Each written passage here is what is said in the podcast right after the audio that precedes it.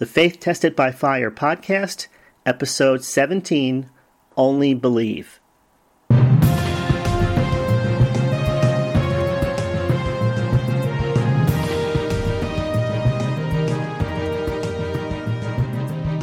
this is Jim Galliano, and today I want to talk to you about the topic or the subject Only Believe.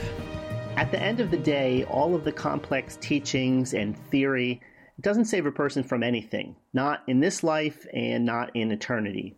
The message that Jesus preached was a simple message of faith. Only believe. He told his disciples, You believe in my Father, believe in me too. It says in first, or excuse me, John's Gospel, chapter 14, verses 1 through 4. This is the American King James Version. It says, Let not your heart be troubled. You believe in God, believe also in me. In my Father's house are many mansions. If it were not so, I would have told you. I go to prepare a place for you. And if I go and prepare a place for you, I will come again and will receive you to myself, that where I am, you may be also. And where I go, you know, and the way you know. And you can keep on reading that, and you'll see that um, the question was asked you know, we don't know where you're going. How can we know the way? And, and that's when Jesus replies that I, I am the way. So he took the what we would might call details. If you wanted to know how to get somewhere, maybe you want details like um, how many miles away it is and where you have to make turns and what directions you head in. And when Jesus said the question, Where I go, you know the way, the simple answer was I am the way. In other words, you don't need to know anything more than who I am and that all things are possible if you believe. Because the whole gospel message is a message of faith. And sometimes, if you focus on that topic of faith, sometimes people will put you in a category. Maybe they'll say, oh, you're one of those uh, faith people or, or word of faith people or name it and claim it people. So you can't take a group of people and then determine that a, a, particular message is no good just because there's a group of people maybe that took something to an extreme or people that used a message to try to um, fulfill their own maybe what you would call uh, selfish wants. Um, and it, it actually says that in the book of james there are some people that ask and receive not it, he's James said like this: "You have not because you ask not. You ask and receive not because you ask amiss." In other words, their motivation was they were just heaping things upon their own lusts. So, you know, you can everybody can relate to that. I mean, in in the natural, I mean, who wouldn't want to drive a better car, live in a nicer house, uh, maybe eat better food, maybe wear a little nicer clothes? I mean, there's no end to the things that you can want but in in this context that we're talking about here, only believe, we're talking about our life here on in this world, on this earth. We're talking about the big picture of life. That's what Jesus was covering in John chapter 14. This is before he went to the cross. His time talking one on one, face to face with his disciples was a limited amount of time. And so his instructions or his encouragement was not just to live here the best you can. It was a big overview of this is not the last stop for you. My father has a house and there are many dwelling places in there. So don't be troubled by the things that you're seeing around you. Don't be troubled by what happens here on the earth because I'm going to come again and receive you to myself. So, um, all the end times message all aside, our time here in this world is very limited. And so when the Bible says the time is short, whether you read those verses in the 16, 17, or 1800s, whether you read them for the first time in 2016, wherever you are in life, the time is always short because our time here is so brief. The Bible puts it this way it's like a mist or a vapor that's here for a moment and then gone. So when we hear these things, we're in the midst of tests, trials, and tribulations. Sometimes we lose sight of the fact that our time here is very brief and it is very short. But there is a life beyond this world that's on the other side. And if you believe in God and you believe in Jesus, then there is a place prepared for you. In other words, this is not your final destination. And thank God for that. So uh, Jesus went on. Let me let's read another scripture verse. Let me just switch gears a bit. Uh, John chapter 10, verses 7 through 10. It says, Jesus said to them again, Truly, truly, I say to you. Um, in the original language that we have access to, those words truly, truly, or verily, verily, infer that what I'm about to say to you is so amazing, but I just want you to know right before I say it, right up front, that it's absolutely true. It's absolutely the fact. That's what's implied there. excuse me, in that verse. So he says, Truly, truly, I say to you, I am the door of the sheep. Again, notice he didn't say I came to point out where the door is or give you directions to the door, show you the door. He says, I am the door. All that ever came before me are thieves and robbers, but the sheep did not hear them. I am the door. By me, if any man enter in, he shall be saved, and shall go in and out and find pasture. The thief comes not but for to steal, and to kill, and to destroy. I am come that they might have life and have it more abundantly. So you can see by these verses that bad things happen because there is a thief that steals, kills, and destroys. And I, I think it's interesting that uh, Jesus used the word thief because a thief operates by secrecy. I don't know if you've ever been the uh, victim of a break in before, but it has happened to me. It's happened to some people that I know. It's happened to people in my family.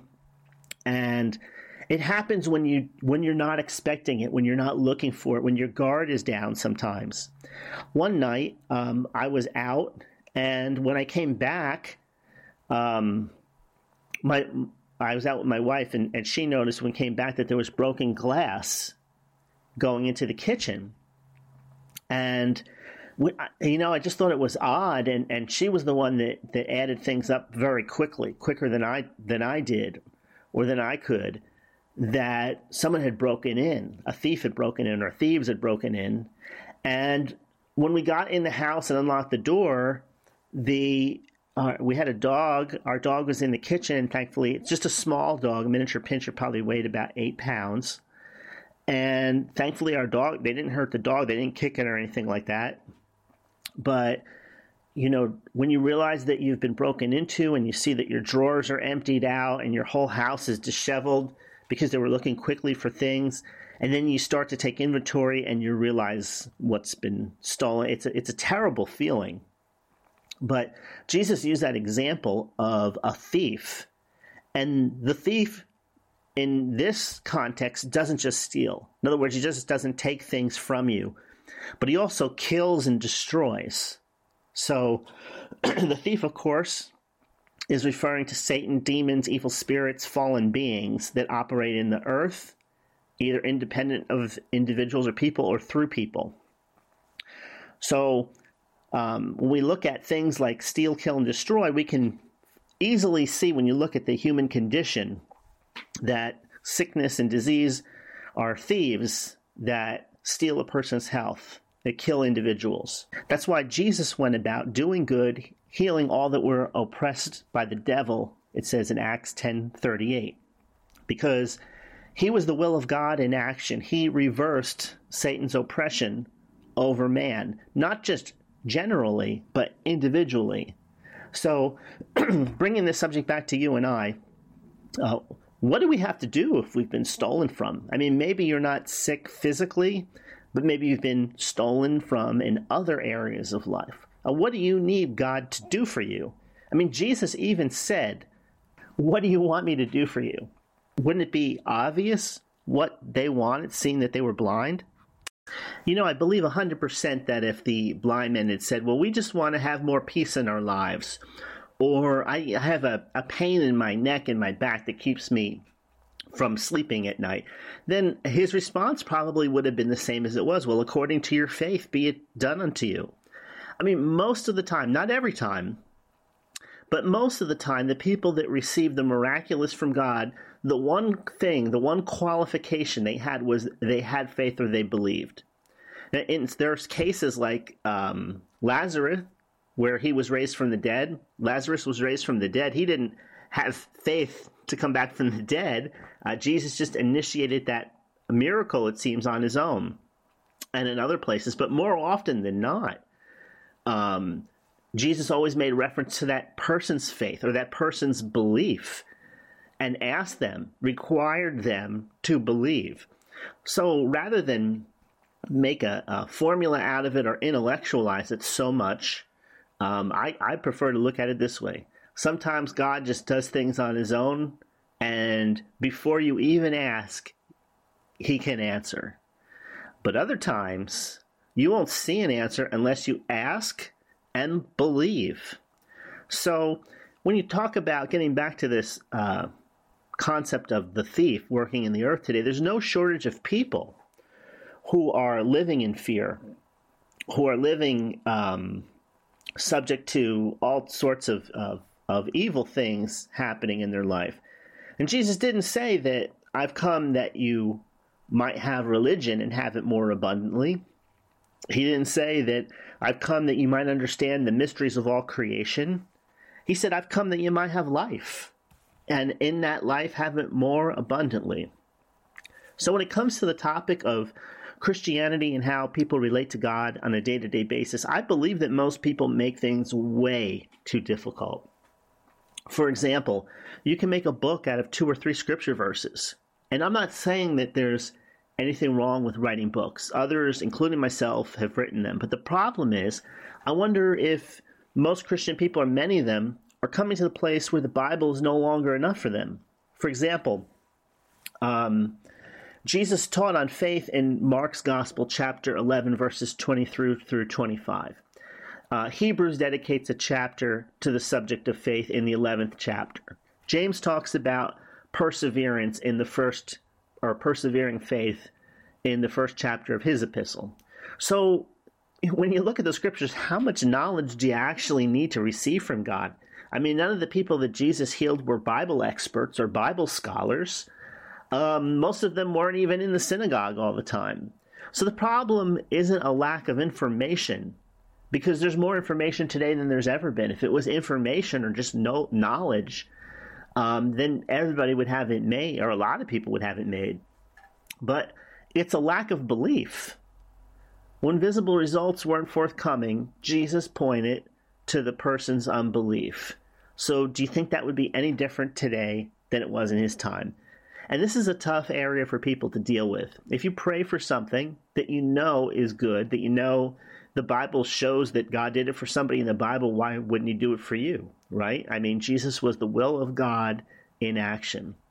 There was only one person that you can find in all the Gospels that said, If you are willing, you can make me whole. And that man obviously was the one person that probably wasn't convinced, maybe thought he was too sinful or something like that to have God bless him. But Jesus didn't come for people that were holy. It says he came for those who were sick. He didn't come for the, the righteous, people who are already walking by faith. So, and again, I don't want to break this down because when we start getting into theology, then you can argue all day long. Uh, people will defend their position on how uh, something like water baptism should be done. Should it be done by full immersion, or if you just got sprinkled, or if it was done in a bathtub, which one is right, which one is wrong? Should it be done in the, just in the name of Jesus, or should it be done in the name of the Father, the Son, the Holy Spirit, in Jesus' name? I mean, there's all these breakdowns with people, but at, the end of the day, the only thing as a, as a believer, as a person who believes in God, as a person who believes in Jesus, the only thing that changes my life is results. Isn't that true? I mean, I either have peace or I don't have peace. You know, I'm I'm either f- free from sickness or I'm not free from it. You know, I, I can either pay my bills or I have holes in my pants. And I mean, really, when you get down to the basics, I either have enough to eat or I don't. I either have a roof over my head or I don't. Um, so when you pray for something and that thing doesn't come to pass, it's easy on the mind just to say it wasn't God's will than it is to take responsibility for living in unbelief. And that's a hard pill to swallow. And everybody, any person who believes, is going to have to swallow it at one point or another. I know you can get mad about it, you can fuss with it, you can read books about it, but still, if you go back to the Gospels and you watch Jesus in action, if the, if the Bible is going to be the last authority on the subject, the only requirement that you can find for a person to receive is that they only believe. And in some cases, they didn't even have to believe. God just did it for them anyway. But the people who actively sought an answer and actively looked for God to help them, the only requirement that I see is to only believe. Even the people that were sinning, Jesus didn't tell them to stop sinning and then come back and he'd heal them. He just said, Go your way and sin no more, lest something worse come upon you. So even that wasn't a speed bump to them receiving. It was just a speed bump to what would happen in, in the future. He said, Go your way, sin no more, lest you might find yourself, future tense, in a worse situation. So the only basic steps, if you want to look at it like that, that you see outlined in the Bible are ask and believe. You receive because you've asked and believed, or you have faith that you have something that can't be seen or felt. You can find scripture after scripture which support God's intervention as a result of believing prayer. So the people in the West, it's funny, but those who are healed and recover from incurable diseases are often put in the category known as medical anomalies. If there were more cases, I guess they'd have to ditch that label and find another. But here's the thing if you have the experience yourself, then it puts to rest all the debate and arguments from your perspective. I know because it's happened to me multiple times. The last time it happened for me, I had something growing on my scalp that, that looked very ugly.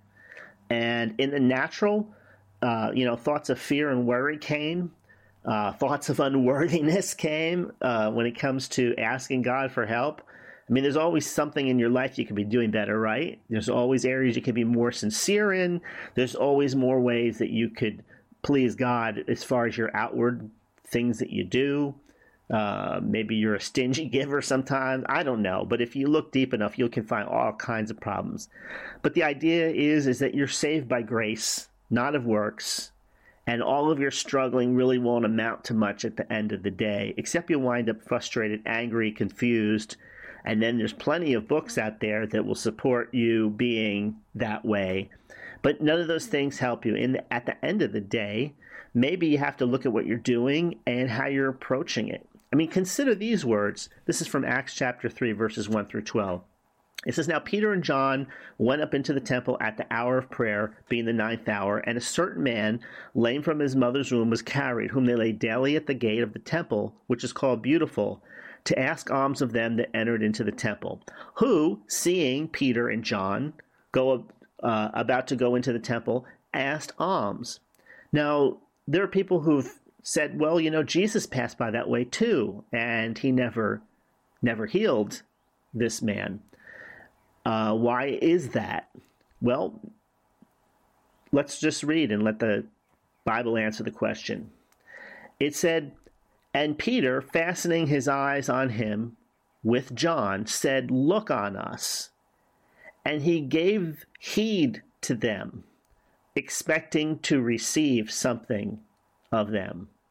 So you see, there was some expectancy there. This man didn't know what he was going to get. He probably figured he was going to get some money or some help, or who knows what he was was going to get. Um, maybe they were going to take him and find a place for him to live, but he was anticipating something. Then Peter's response to that anticipation is. Silver and gold have I none, but such as I have, I give to you. In the name of Jesus Christ of Nazareth, rise up and walk. And he took him by the right hand and lifted him up, and immediately his feet and ankle bones received strength. And he leaped up, stood, and walked, and entered with them into the temple, walking and leaping and praising God. So he was a very excited man. And all the people saw him walking and praising God, and they knew that it was he that sat for alms at the beautiful gate of the temple. And they were filled with wonder and amazement at that which had happened to him. And as the lame man which was healed helped Peter and John, all the people ran together to, the, to them in the porch, which is called Solomon's, greatly wondering. And when Peter saw it, he answered and said to the people, You men of Israel, why marvel you at this, or why look so earnestly on us, as though by our own power or holiness we made this man walk? So, what was he saying there? He said, It's not something that we can turn on or off. In other words, it's not our power. You know, if I own something, I call it mine. If I'm borrowing something, it belongs to somebody else, but I can still use it, right? It's not by our own holiness, he said. In other words, it's not because we live such sanctified lives or we watch every word that comes out of our mouth. Um, in other words, they were they were men of uh, like passions, just like Elijah was when James talks about him. These are just human beings, fallible, frail human beings. So it wasn't by their power, it wasn't by their holiness. And this is what Peter explained. It was by the name of Jesus and faith in that name. Acts 3:16 and his name through faith in his name has made this man strong whom you see and know. Yes, the faith which is by him has given him this perfect soundness in the presence of you all. Notice the wording, the faith which is by him. Other translations say the faith which is through him. So it would seem that faith comes from, or you might say flows from new place, uh, two places. It's within your own spirit or within your heart, and it also flows from God through Jesus into you.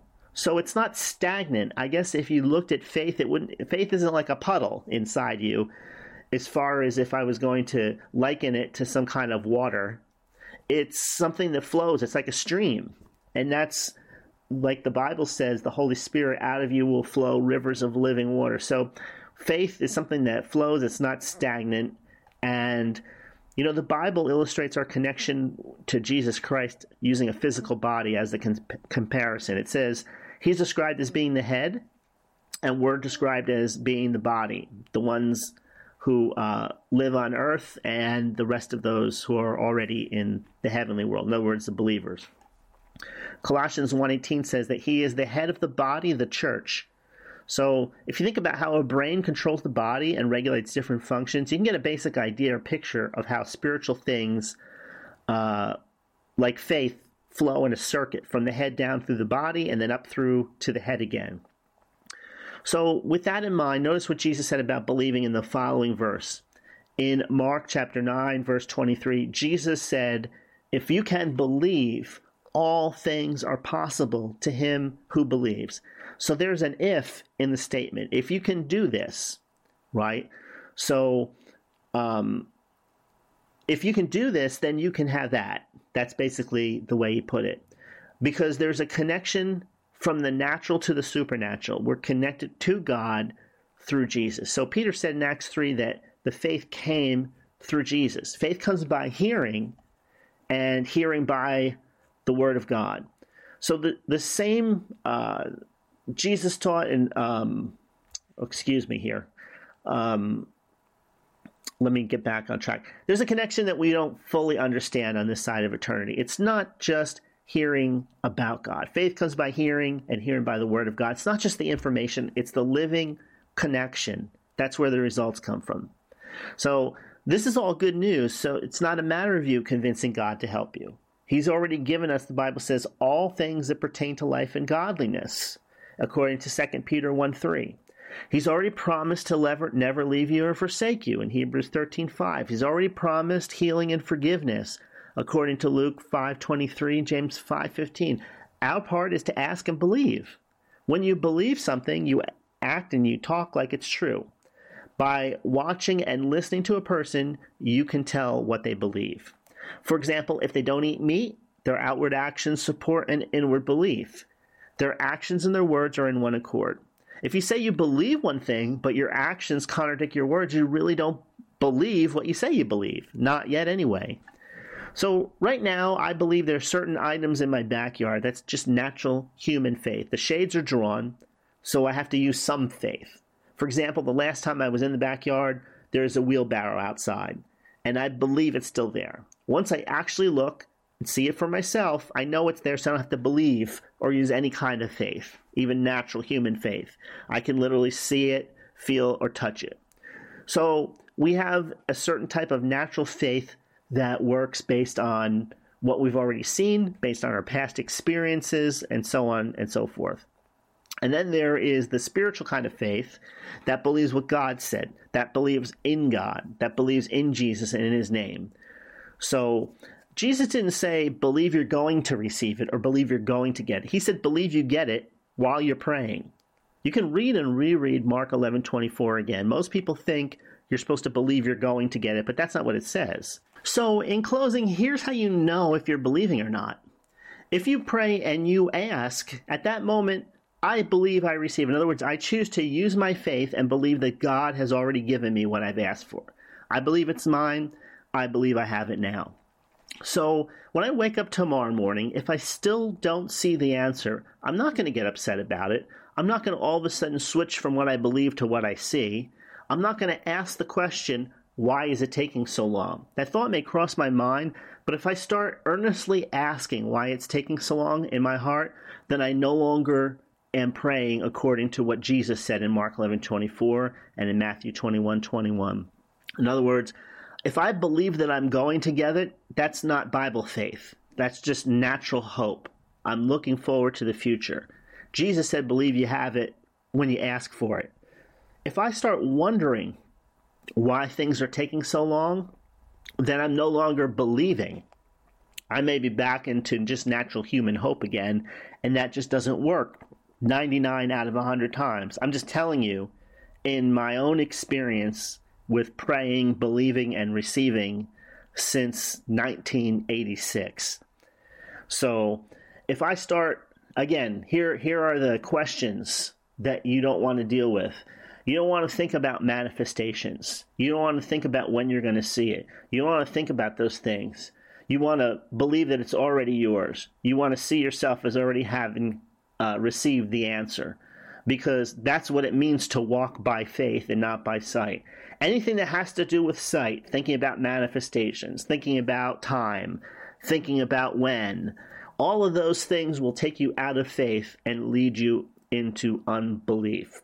Now, naturally, if you've prayed and you're thanking God and you believe you've received, and an entire year goes by, if you really believe, then what's going to happen on the inside of you is it's going to seem like it's already happened. When you truly believe, it seems like you already have the answer, even though you can't see it outwardly. And it seems like it to the extent that it actually creates a, a sense of joy in your heart.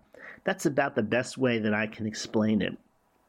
When you truly believe, then the tormenting thoughts of what would happen if you never saw it no longer have a stronghold on you. They no longer bother you. Thoughts of failure, although they may come, they're just like a, a, a wisp of smoke that you can easily blow away. No, when you believe, it changes something in you on the inside. And that's why the Bible says to fight the good fight of faith, because thoughts, impressions, dreams, suggestions from other people, these are all things that the Bible says that enter in and choke the word and it becomes unfruitful. So, uh, a great example of this is the Gospel of Mark, chapter 4, when Jesus taught them about how uh, the sower, the parable of the sower, what it means and how it works. He says there, the sower sows the word, Mark 4:14. These are they by the wayside where the word is sown when they've heard. Remember, faith comes by hearing. When they've heard, Satan comes immediately and takes away the word that was sown in their hearts. So, once you've believed, you know just by these verses what happens next. It says Satan comes immediately. So, but some people, they continue, they persevere in faith, and they don't have that faith taken immediately out of their heart. They don't have the word that they heard taken away. And verse 16 says, Likewise, these which are sow, sown on stony ground, who when they've heard the word immediately receive it with gladness, and they have no root in themselves, and so endure but for a time. afterward, when affliction or persecution arises for the word's sake, immediately they are offended. You know, a lot of people get offended when you talk about faith and believing and receiving. They'll say something like, Well, I know somebody that prayed and they died, and are you trying to tell me? Well, these are people that have no root in themselves. They only endure for a time. These are people who can believe for about 30 days, some of them 60 days. That's that the pressure is really on after a while that they just grow weary, they become offended. And let me tell you something if you're offended uh, by the whole topic of faith, there's plenty of company for you out there because there's a lot of people who are offended by God's promises, who take the supernatural element totally out of uh, the Gospels and they limit themselves to um, science. Uh, they limit themselves to friends or relatives and their ability to help. In other words, God is no longer the source. They're they're they're not looking up. In other words, they're looking around them for help. There's a difference. And then it says, um, These are those which are sown among thorns, so just hear the word, and then the cares of this world, the deceitfulness of riches, lust for other things, entering, choke the word, and it becomes unfruitful. So all of these um, here are examples of people who hear the word. Now, this can be relative to your life, and as you proceed uh, from one year to the next, from one day to the next, this can be related to prayer from when you pray and the belief comes, when you hear, when faith comes. And this can be related to all sorts of things because this is the parable of parables. And Jesus said, if you don't understand this, how will you understand any parable? This is, Jesus said, it's been given to you to know the mystery of the kingdom of God. So, uh, and again, verse 13, he said, Know you not this parable? How then when you know all parables? So this is the foundation parable. Um, the cares of this world, everybody's been there before. I've had the cares of the world enter in. My peace was robbed. Uh, I didn't see any result of, of my prayers, neither for myself or for other people. Um, the deceitfulness of, of riches, you know how that works, thinking that happiness is just a few more possessions away. Happiness is one new house away. It's one raise away. It's one vacation away. Um, it's another twenty thousand dollars a year away, or what, whatever. I mean, you can put anything in there, and then you get it, and it's like a piece of gum. The flavor lasts for a minute or two, and then it's gone, and you're you just feel like, well, that's all there is, and what else? Uh, the lust for other things, choke in, uh, choke the word, it becomes unfruitful. But then, finally, the 20th verse it says, These are they which are sown on good ground, such as hear the word, receive it. What did Jesus say? When you pray, believe you receive it. They hear the word, they receive it, and they bring forth fruit, some 30 times, some 60, and some 100. So there's two kinds of fruit. There's the kind that's invisible, the kind that you grow on the inside of you. Patience, perseverance, love, um, the fruits of the spirit. And then there's the fruit outwardly. Uh, and Jesus had both. Right? He, he actually showed the works of God outwardly around him. He affected people's lives in a measurable way, and his life was affected in a measurable way and on the inside his character and all the things. And that's that's what god has available for us. And just because you don't see it happening in the majority of the people that you know or that you hear about that doesn't mean that that's god's will. God's not willing the bible says that any should perish but that everybody should come to a repentance. So and you know that just take a look around you and you can see that that's not the path that most people are on. They're on the broad, wide path that says that leads to destruction. So, you know, you can pray for other people, but you have your own choices to make. You have your life to live. It's your light that's either going to shine or be hidden. It's your decisions that are going to affect the lives of the people around you, and it's what you do in this world um, and your involvement with God's kingdom that will make your life uh, good or, or not so good. Okay, so that's it for today. Thank you for listening.